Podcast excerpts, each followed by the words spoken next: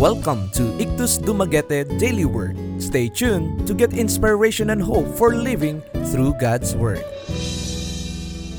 Our devotional for today is taken from the book of 1 John chapter 5 verse 19. And we know that we are of God, and the whole world lieth in wickedness, or in the wicked one. The Christian and the World. The New Testament teaches that however much the world may change on the surface, it is always under the control of evil and of sin. This admits that the powers of evil can be mollified a great deal, and they have been mollified during the passing of the centuries. There have been periods when the world has been getting better, but these have been followed by a terrible declension. And the teaching of the New Testament is that the whole time the world has been lying in the wicked one. Now that is where it seems to me we have been so steadily fooled for the last hundred years. And when I say we, I mean the Christian as well as the non Christian how confident people were toward the end of the 19th century that the world was being Christianized.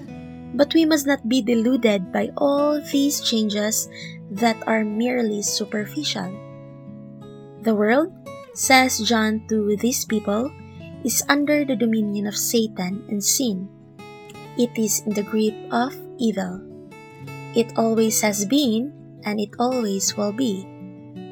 According to the New Testament, and here we get the realism the world will always be the world, it will never get better. I do not know the future.